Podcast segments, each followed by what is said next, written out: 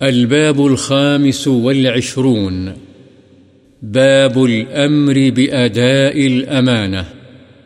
اداء امانت کے حکم کا بیان۔ إن الله يأمركم أن تؤدوا الأمانات إلى أهلها اللہ تعالی نے فرمایا بلا شبہ اللہ تعالی تمہیں حکم دیتا ہے کہ امانتیں امانت والوں کو ادا کرو۔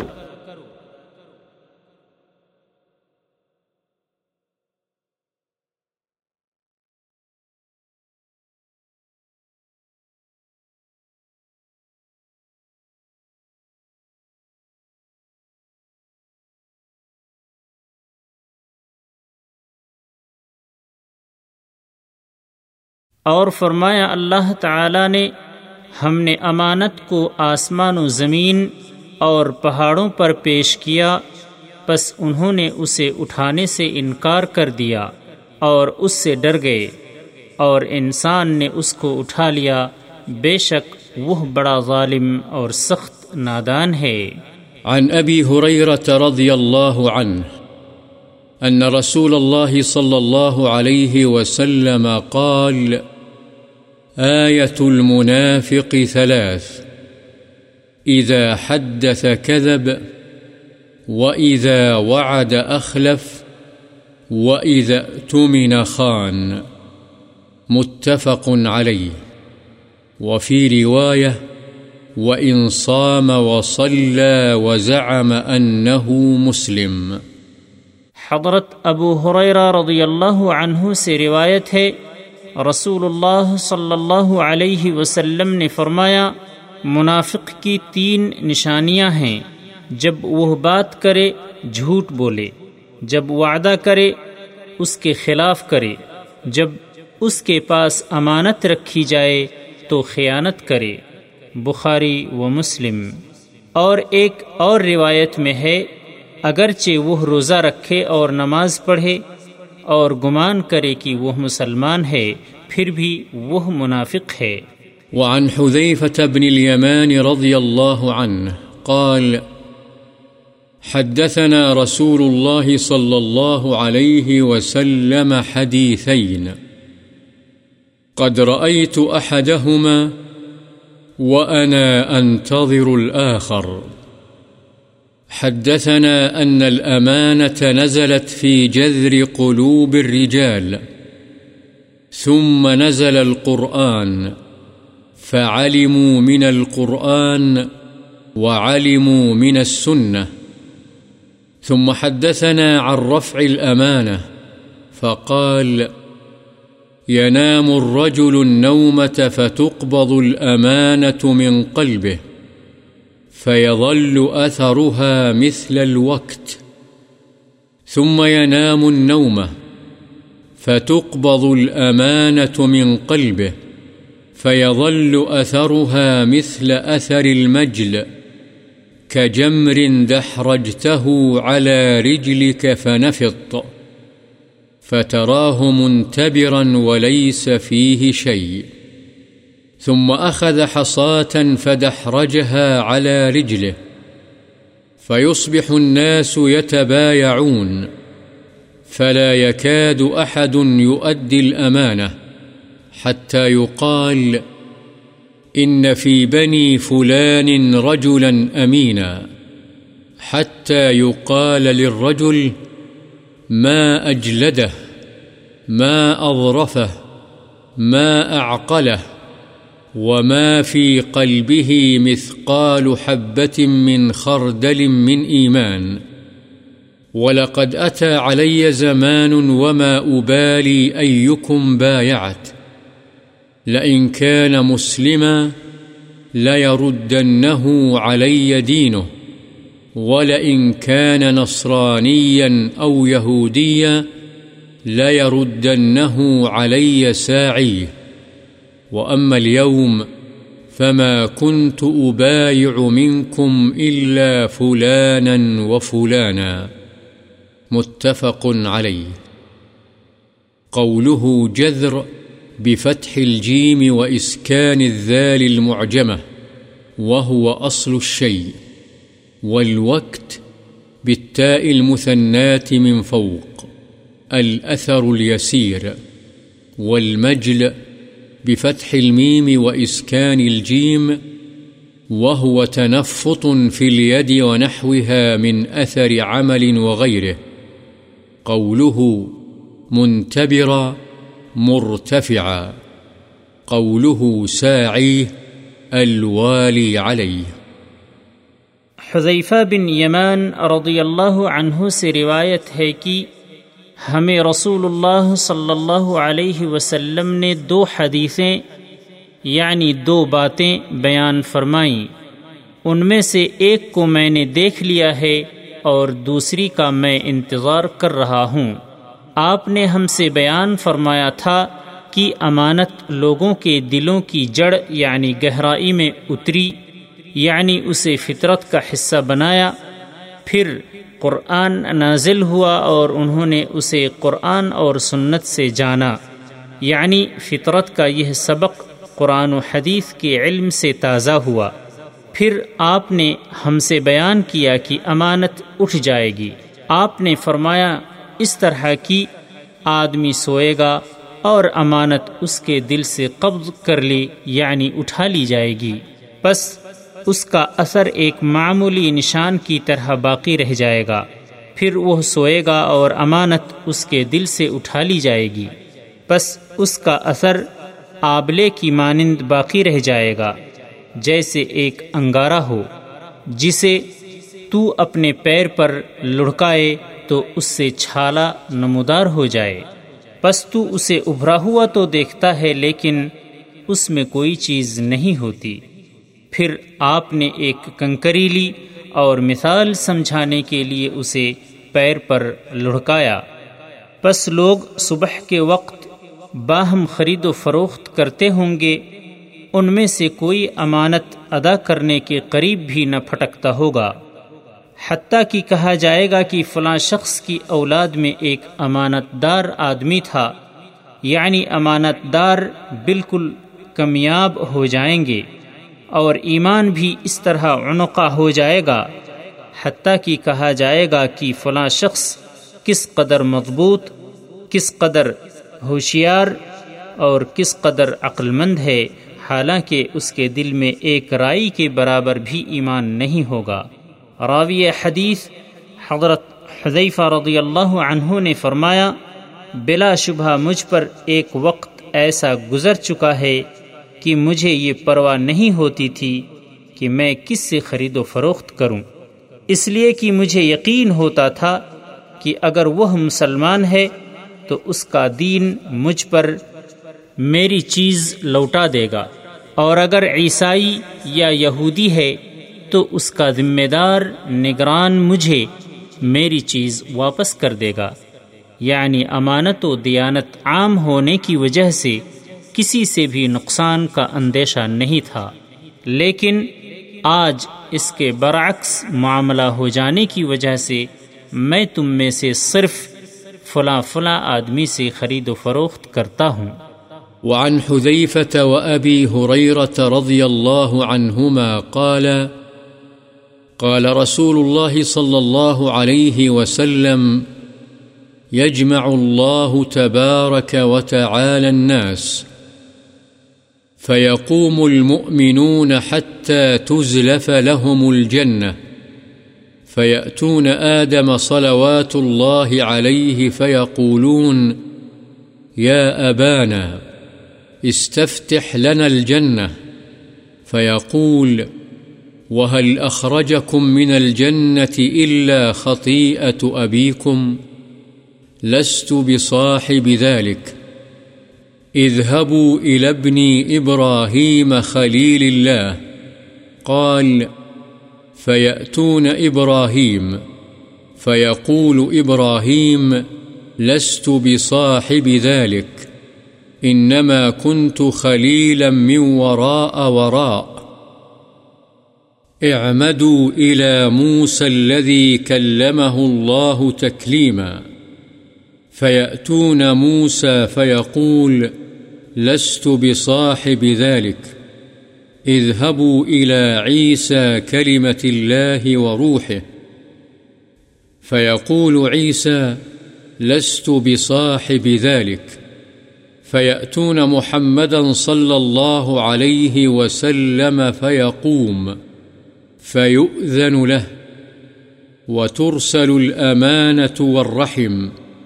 فيقومان جنبتي الصراط يمينا وشمالا فيمر أولكم كالبرق. قلت بأبي وأمي، أي شيء كمر البرق؟ قال ألم تروا كيف يمر ويرجع في طرفة عين؟ ثم كمر الريح، ثم كمر الطير. وأشد الرجال تجري بهم أعمالهم ونبيكم صلى الله عليه وسلم قائم على الصراط يقول رب سلم حتى تعجز أعمال العباد حتى يجيء الرجل لا يستطيع السير إلا زحفا وفي حافتي الصراط كلاليب معلقة مأمورة بأخذ من أمرت به، فمخدوش ناج ومكدوس في النار. والذي نفس أبي هريرة بيده، إن قعر جهنم لسبعون خريفا. رواه مسلم. قوله وراء وراء هو بالفتح فيهما وقيل بالضم بلا تنوين، ومعناه لست بتلك الدرجة الرفيعة، وهي كلمة تذكر على سبيل التواضع، وقد بسطت معناها في شرح صحيح مسلم، والله أعلم. حضرت حذیفہ اور ابو حریرہ رضی اللہ عنہما سے روایت ہے رسول اللہ صلی اللہ علیہ وسلم نے فرمایا اللہ تعالی قیامت والے دن لوگوں کو جمع فرمائے گا پس مومن کھڑے ہوں گے حتیٰ کی جنت ان کے قریب کر دی جائے گی جس سے ان کی خواہش جنت تیز تر ہو جائے گی بس وہ آدم علیہ السلام کے پاس آئیں گے اور ان سے کہیں گے ابا جان ہمارے لیے جنت کھلوا دیجیے وہ فرمائیں گے، تمہیں معلوم نہیں ہے کہ تمہیں تمہارے باپ کی غلطی نے ہی جنت سے نکلوایا تھا، اس لیے میں اس سفارش کرنے کا اہل نہیں ہوں۔ تم میرے بیٹے ابراہیم خلیل اللہ کے پاس جاؤ اور ان سے درخواست کرو۔ بس وہ ابراہیم علیہ السلام کے پاس آئیں گے، وہ بھی کہیں گے، میں اس کا اہل نہیں ہوں۔ میں یقیناً اللہ کا خلیل تھا، لیکن یہ منصب اس سے ماورا ہے۔ تم موسا کے پاس جاؤ، جن سے اللہ نے کلام فرمایا۔ بس وہ موسا علیہ السلام کے پاس آئیں گے، آپ بھی معذرت کریں گے کہ میں اس کا اہل نہیں۔ تم عیسیٰ علیہ السلام کے پاس جاؤ، وہ اللہ کا کلمہ اور اس کی روح ہیں۔ عیسیٰ علیہ السلام بھی فرمائیں گے، میں اس کا اہل نہیں ہوں۔ بس لوگ محمد صلی اللہ علیہ وسلم کے پاس آئیں گے، چنانچہ آپ کھڑے ہوں گے اور آپ کو اجازت دی جائے گی اور امانت اور صلہ رحمی ان دونوں کو چھوڑا جائے گا۔ پس وہ دونوں پلسرات کے دونوں طرف دائیں بائیں کھڑے ہو جائیں گے۔ پھر لوگ پلسرات سے گزرنے شروع ہوں گے۔ پس تمہارا پہلا گروہ بجلی کی طرح یعنی نہایت تیز رفتاری سے گزر جائے گا۔ راوی حدیث کہتے ہیں، میں نے کہا، میرے ماں باپ آپ پر قربان ہوں۔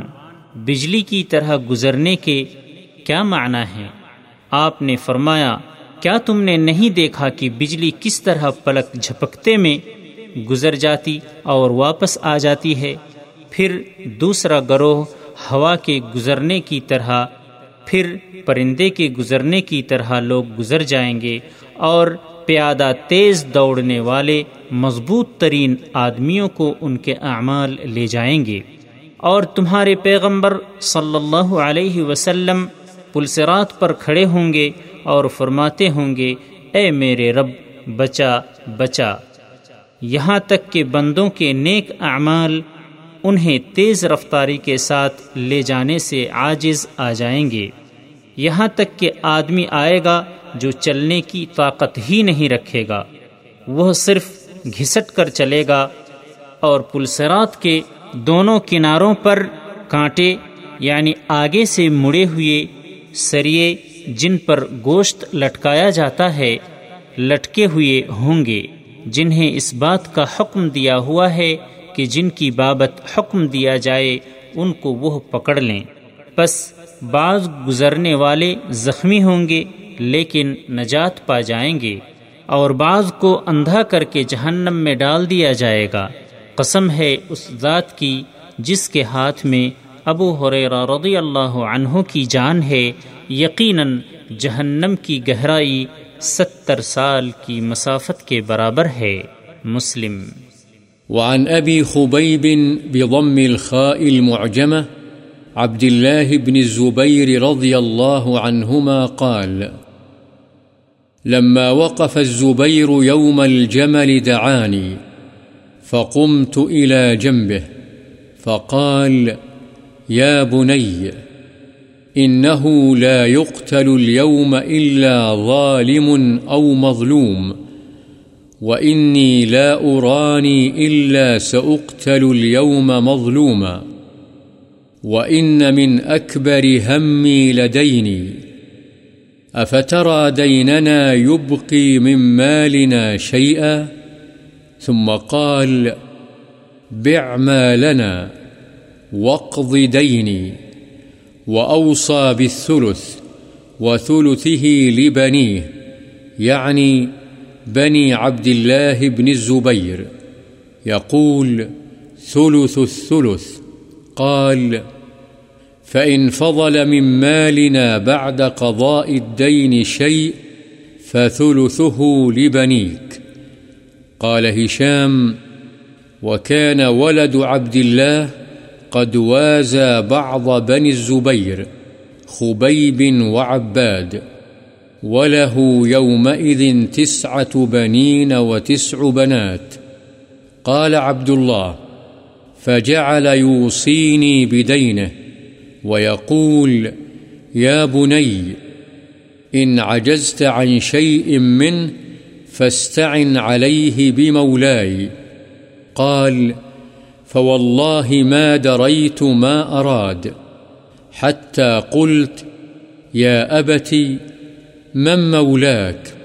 قال، الله. قال فوالله ما وقعت في كربة من دينه إلا قلت، يا مولى الزبير، اقض عنه دينه، فيقضيه. قال فقتل الزبير ولم يدع دينارا ولا درهما إلا أرضين منها الغابة وإحدى عشرة دارا بالمدينة ودارين بالبصرة ودارا بالكوفة ودارا بمصر. وإنما كان دينه الذي كان عليه أن الرجل كان يأتيه بالمال. فيستودعه إياه. فيقول الزبير، لا، ولكن هو سلف. إني أخشى عليه الضيعة، وما ولي إمارة قط، ولا جباية ولا خراجا ولا شيئا، إلا أن يكون في غزو مع رسول الله صلى الله عليه وسلم وسلم أو مع أبي بكر وعمر وعثمان رضي الله عنهم. قال عبد الله، فحسبت ما كان عليه من الدين، فوجدته ألفي ألف ومئتي ألف. فلقي حكيم بن حزام عبد الله بن الزبير، فقال، يا ابن أخي، كم على أخي من الدين؟ فكتمه وقال مئة ألف. فقال حكيم، والله ما أرى أموالكم تسع لهذه. فقال عبد الله، أفرأيتك إن كانت ألفي ألف ومئتي ألف؟ قال، ما أراكم تطيقون هذا، فإن عجزتم عن شيء منه فاستعينوا بي قال وكان الزبير قد اشترى الغابة بسبعين ومائة ألف، فباعها عبد الله بألف ألف وستمائة ألف، ثم قام فقال من كان له على الزبير شيء فليوافنا بالغابة. فأتاه عبد الله بن جعفر. وكان له على الزبير أربعمائة ألف. فقال لعبد الله، إن شئتم تركتها لكم. قال عبد الله، لا. قال، فإن شئتم جعلتموها فيما تؤخرون إن أخرتم. فقال عبد الله، لا. قال، فاقطعوا لي قطعة.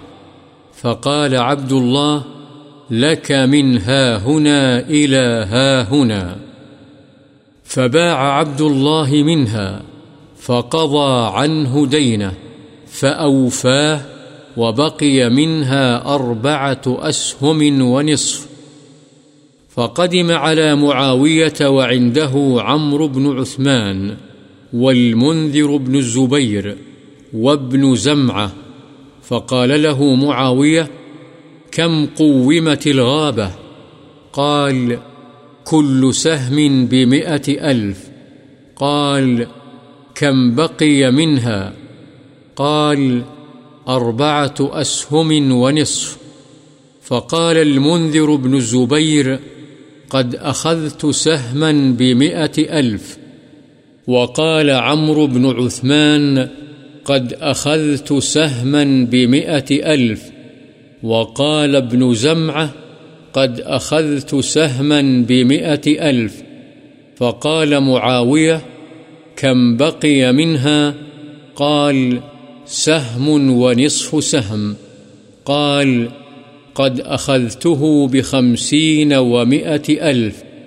قال وباع عبد الله بن جعفر نصيبه من معاوية بستمائة ألف. فلما فرغ ابن الزبير من قضاء دينه، قال بنو الزبير اقسم بيننا ميراثنا. قال لا والله، لا أقسم بينكم حتى أنادي بالموسم أربع سنين. ألا من كان له على الزبير دين فليأتنا فلنقضه فجعل كل سنة ينادي في الموسم فلما مضى أربع سنين قسم بينهم قال فكان للزبير أربع نسوة فأصاب كل امرأة ألف ألف ومئة ألف فجميع ماله خمسون ألف ألف ومئة ألف. حضرت ابو خبیب عبداللہ بن زبیر رضی اللہ عنہ سے روایت ہے کہ جب میرے والد زبیر جنگ جمل والے دن کھڑے ہوئے تو مجھے بلایا، چنانچہ میں آ کر آپ کے پہلو میں کھڑا ہو گیا۔ آپ نے فرمایا، بیٹے آج جو لوگ قتل ہوں گے، وہ ظالم ہوں گے یا مظلوم۔ میرا اپنی بابت بھی گمان ہے کہ آج میں مظلومانہ قتل ہو جاؤں گا۔ میرے لیے سب سے زیادہ فکر والی بات میرا قرض ہے، جو میرے ذمے ہے۔ تیرا کیا خیال ہے کہ ہمارا قرض ہمارے مال کو کچھ باقی چھوڑے گا؟ یعنی ادائیگی قرض کے بعد کچھ مال بچے گا؟ پھر فرمایا، اے بیٹے، ہمارے مال کو بیچ کر میرا قرض ادا کر دینا۔ اور تہائی مال کی وصیت فرمائی، اور تہائی مال میں سے تہائی مال کی وصیت اپنے بیٹے عبداللہ کے بیٹوں کے لیے فرمائی۔ پھر کہا، اگر قرض کی ادائیگی کے بعد ہمارے مال میں سے کچھ بچ جائے، تو اس میں سے ثلث یعنی تہائی حصہ تیرے بیٹوں کے لیے ہے۔ ہشام، جو حدیث کے ایک راوی ہیں، نے کہا کہ عبداللہ کے لڑکے خبیب اور عباد حضرت زبیر رضی اللہ عنہ کے بعض بیٹوں کے ہم عمر تھے۔ اور اس وقت حضرت زبیر رضی اللہ عنہ کے نو لڑکے اور نو لڑکیاں تھیں۔ حضرت عبداللہ رضی اللہ عنہ کہتے ہیں آپ نے مجھے اپنے قرض کی بابت وصیت کرنی شروع کی اور فرماتے تھے، بیٹے، اگر تو اس ادائیگی قرض سے کچھ عاجز آ جائے تو میرے مولا سے مدد طلب کرنا۔ حضرت عبداللہ نے کہا، اللہ کی قسم، میں نہیں سمجھا کہ مولا سے آپ کی مراد کیا ہے۔ حتیٰ کہ میں نے پوچھا، ابا جان آپ کا مولا کون ہے؟ آپ نے جواب دیا، اللہ۔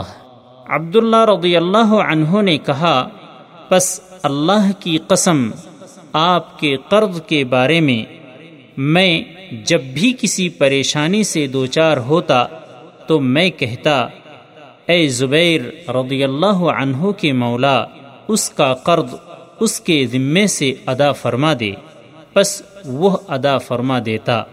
عبداللہ رضی اللہ عنہ نے کہا، میرے والد زبیر قتل ہو گئے اور نقدی کی صورت میں کوئی دینار و درہم نہیں چھوڑا سوائے زمینوں کے۔ انہی میں سے غابہ کی زمین تھی اور گیارہ گھر مدینے میں، دو گھر بصرے میں، ایک گھر کوفے میں اور ایک گھر مصر میں چھوڑا۔ حضرت عبداللہ رضی اللہ عنہ نے کہا اور آپ پر جو قرض تھا، اس کی شکل در اصل یہ تھی کہ آدمی اپنا مال آپ کے پاس لاتا اور اسے امانت کے طور پر آپ کے سپرد کر دیتا۔ آپ فرماتے، نہیں، یہ امانت کے طور پر نہیں، بلکہ یہ میرے ذمے قرض ہے۔ اس لیے کہ مجھے اس کے ضائع ہونے کا اندیشہ ہے۔ اور امانت کے ضائع ہونے کی صورت میں اس کی ادائیگی ضروری نہیں، جبکہ قرض کی ادائیگی ہر صورت میں ضروری ہے۔ اور آپ کبھی کسی عمارت یعنی گورنری وغیرہ پر فائز نہیں ہوئے۔ نہ کوئی ٹیکس یا کچھ اور وصول کرنے کی ذمہ داری قبول فرمائی جس سے یہ شبہ ہو سکتا ہو کہ شاید یہ مال ناجائز طریقے سے حاصل کیا گیا ہو۔ البتہ نبی صلی اللہ علیہ وسلم کے ساتھ اور حضرات ابو بکر رضی اللہ عنہ اور عمر رضی اللہ عنہ اور عثمان رضی اللہ عنہ کے ساتھ جہاد میں شریک ہوتے رہے۔ گویا یہ مال غنیمت سے حاصل شدہ تھا۔ حضرت عبداللہ رضی اللہ عنہ کہتے ہیں، ان پر جو قرض تھا، اسے میں نے شمار کیا تو وہ بائیس لاکھ تھا۔ پس حکیم بن حزام، عبداللہ بن زبیر رضی اللہ عنہ کو ملے اور ان سے کہا، اے بھتیجے، میرے بھائی زبیر رضی اللہ عنہ کے ذمے کتنا قرض ہے؟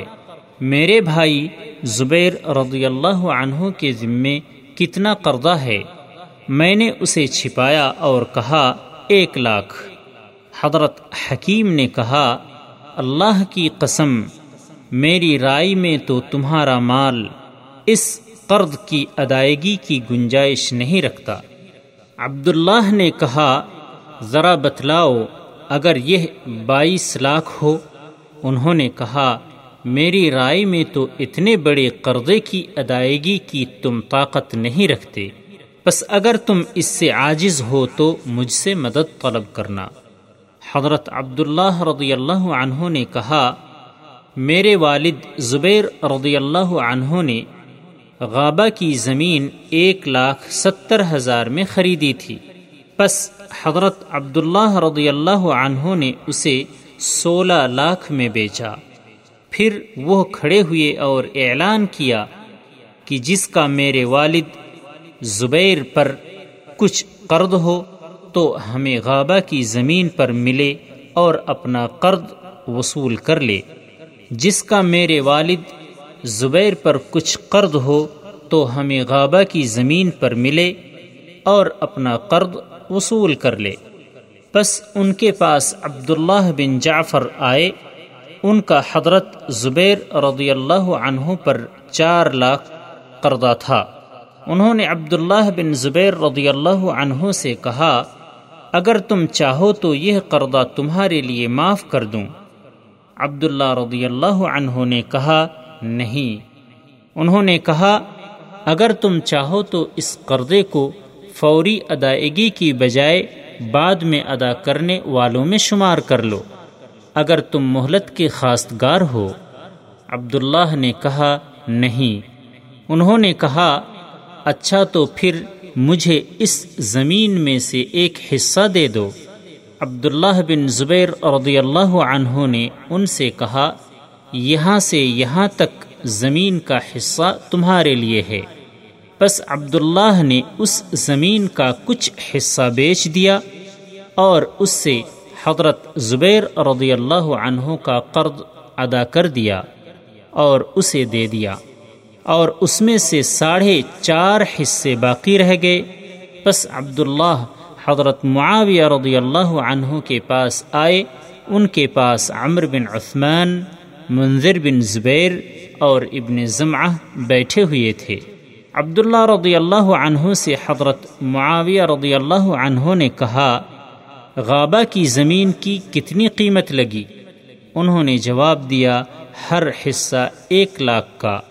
انہوں نے پوچھا، اس کے کتنے حصے باقی رہ گئے ہیں؟ انہوں نے کہا، ساڑھے چار حصے۔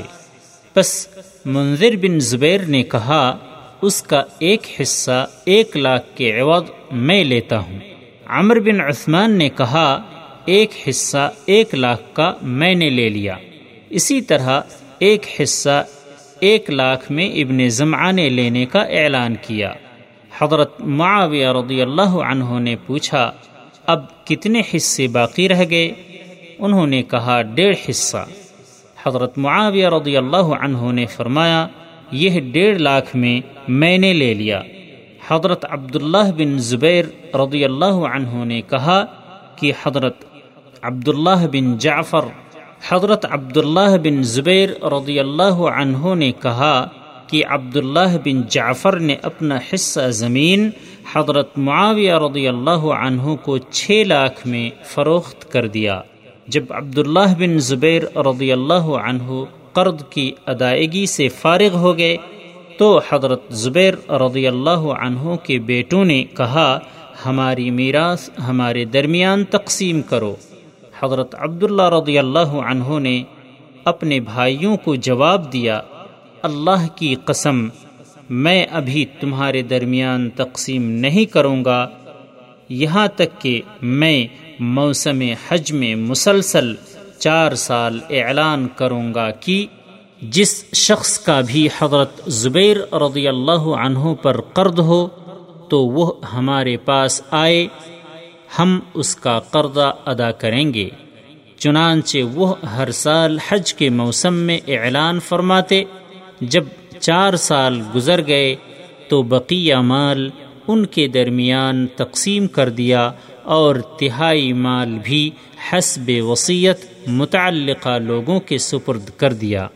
اور حضرت زبیر رضی اللہ عنہ کی چار بیویاں تھیں۔ پس ہر بیوی کو بارہ بارہ لاکھ ملے۔ حضرت زبیر رضی اللہ عنہ کا تمام مال متروکہ پانچ کروڑ دو لاکھ تھا بخاری۔